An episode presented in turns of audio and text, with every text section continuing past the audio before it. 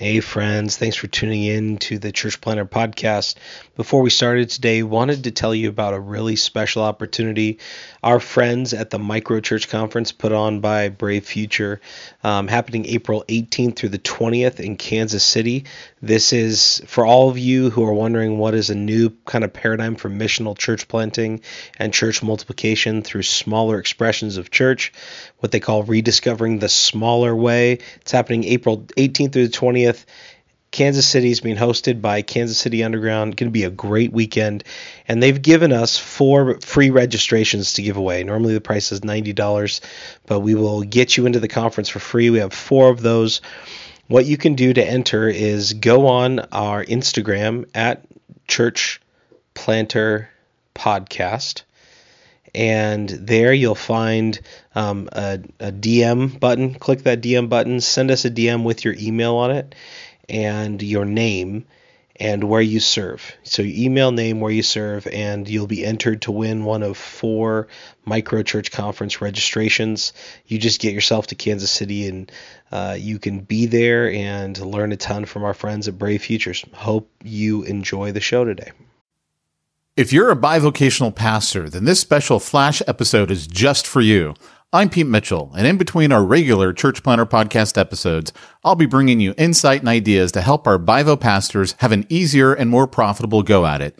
If you'd like more info on the training program specifically for bivocational pastors, you can check it out at missionbybusiness.com.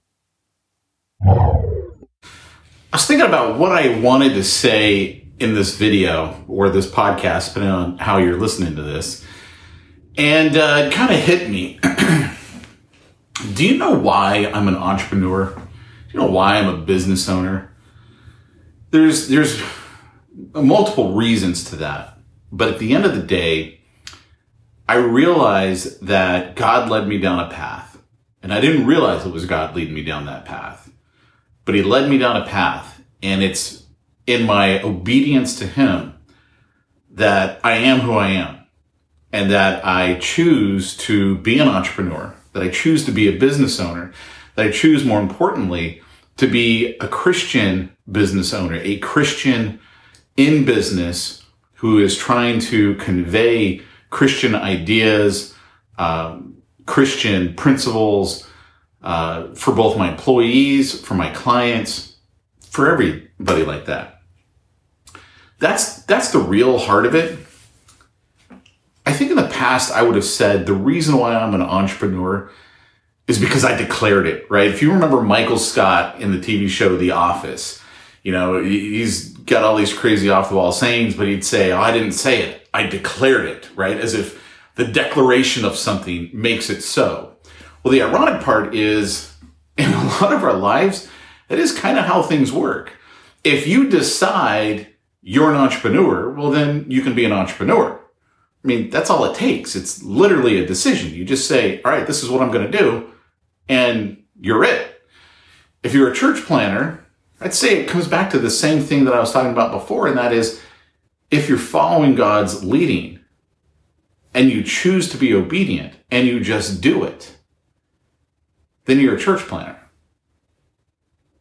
The core of that is, of course, that, that God's leading you down that path. Now, I think there's a big, huge misunderstanding in the church, in uh, with pastors, and they believe, well, if God called me to this, then it should be easy, right? It should be a lot easier than it is. And the reality is that's just not the way things work. It's not that way at all. In fact, um, I'm convinced that God allows us to struggle so that way we always come back to Him and we will always rely on him. And he becomes our focal point. In fact, it's something that my buddy Dave Negri, he was on yesterday's uh, video podcast. He actually uh, sent me a message this morning. And uh, in fact, man, where is my phone? Oh, geez, I'm recording this video on my phone. I can't, I can't pull it up for you. Um, but he was quoting, and basically it was saying, "Hey, you know what? Anybody that puts their faith in chariots and in armies. They haven't put their faith in me. In our lives, we know we're supposed to trust in God. Like we know it intellectually, we have the head knowledge for it. but the heart knowledge, man, that, that heart knowledge, every once in a while you'll hear a story of someone who does something so outrageous and you're like, wow, that's someone who really trusts God. I'll give you an example. I remember this one professor I had at Biola University, which is a, a you know pretty well known Christian university, and uh, he was down to like his last hundred and fifty dollars. Both he and his wife had it, and that's all the money that they had in the world. And uh, he decides, or he, he's talking with this this guy who is here from another country, and he was going through, uh, you know, going to be going to Biola, and he's like, man, I, I don't have the $116 I need to buy the books. And he just kind of felt God pull on his heart saying, pay for his books. Pay for his books. This is a guy who was down to his last 150 bucks. He didn't have any more money to give. But he was obedient and he paid for that guy's books. And I know God took care of him, and I honestly can't even tell you what the rest of the story was because I remember he was telling us because he was like, man, and this is what happened next. I mean, out of the blue, something happened for him, and and money wasn't uh, the, the the issue that it was. But my point in that story is that God uses those times to really focus our attention on Him. If you're bivocational and you've got your own business,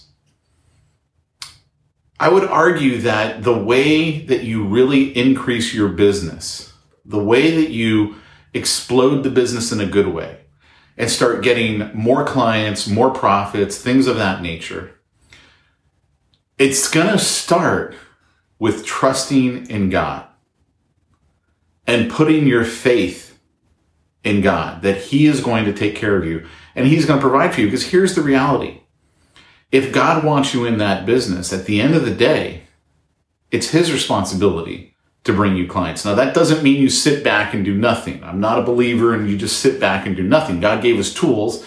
Now, I believe he expects us to use those tools. But you're not alone in it, is what I'm getting at. You're not alone in it. You've got God with you. It's not like he's sitting there going, Oh my gosh, man, I can't believe what just happened to Pete. I mean, what was that guy thinking? You know, I mean, yeah, I'm just going to have to let him kind of fall to the wayside because he's just an idiot. Look at what he's doing. I mean, that's not happening at all, right?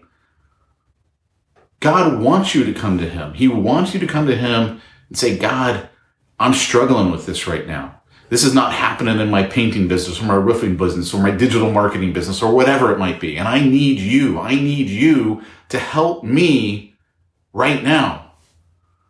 And I don't know what that help looks like, Lord, and I don't know the direction you want me to go, but I need you. And I trust that you're going to show up because you've never let me down before. And I don't believe you're going to let me down now. Show me what lesson it is you want me to learn and turn up for me. And I believe God will. That doesn't mean I believe God's going to all of a sudden rain down clients on you. I don't know what God's plan is for you. I'm not a prosperity gospel guy. I don't believe that at all. But I believe that God's going to be with you every step of the way. And at the end of the day, is not that what we really want. At the end of the day, is not that what we're really after.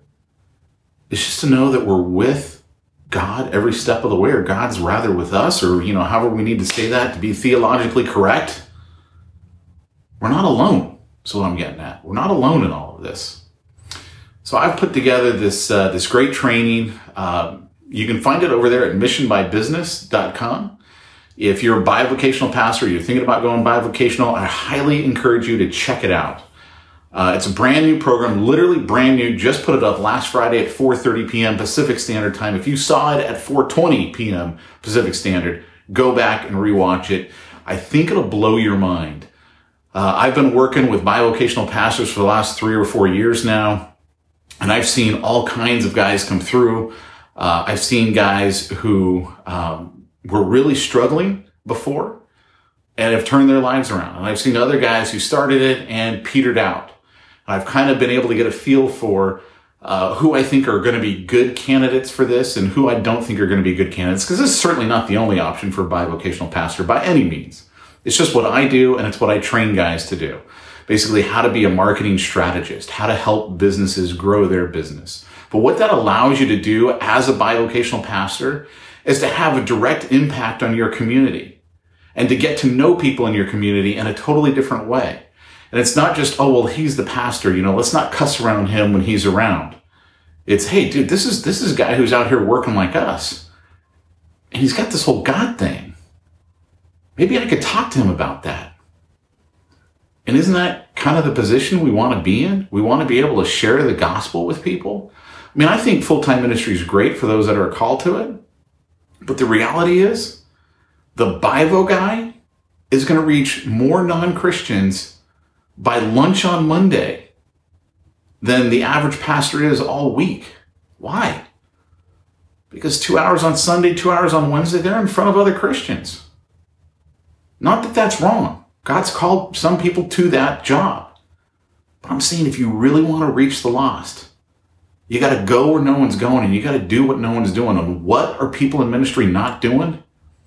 They're not working with non Christians. They're not spending 40 to 50 hours a week in the trenches with someone who doesn't know the Lord. But you, bivocational pastor, you can do that. You can choose to spend your time in the trenches. As C.T. Studd said, some long for chapel or church and chapel bell. I long to run a rescue shop within a yard of hell.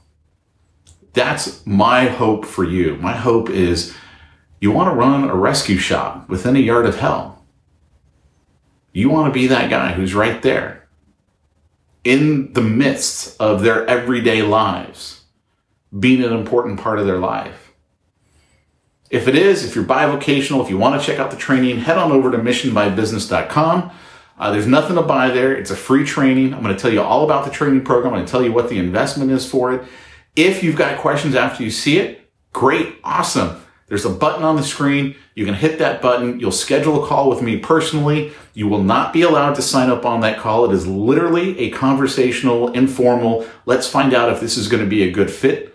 And that's all you're going to be able to do on that call. If it is, great. You're going to be able to go back, talk to your spouse, pray about it, do whatever you need to do before you finally decide to come into the training. It's a big commitment. It's a big commitment on my part it's a big commitment on your part, and I want to make sure it's the right decision. So head on over to missionbybusiness.com. I'm Pete Mitchell, and I'll talk to you again tomorrow. Take care.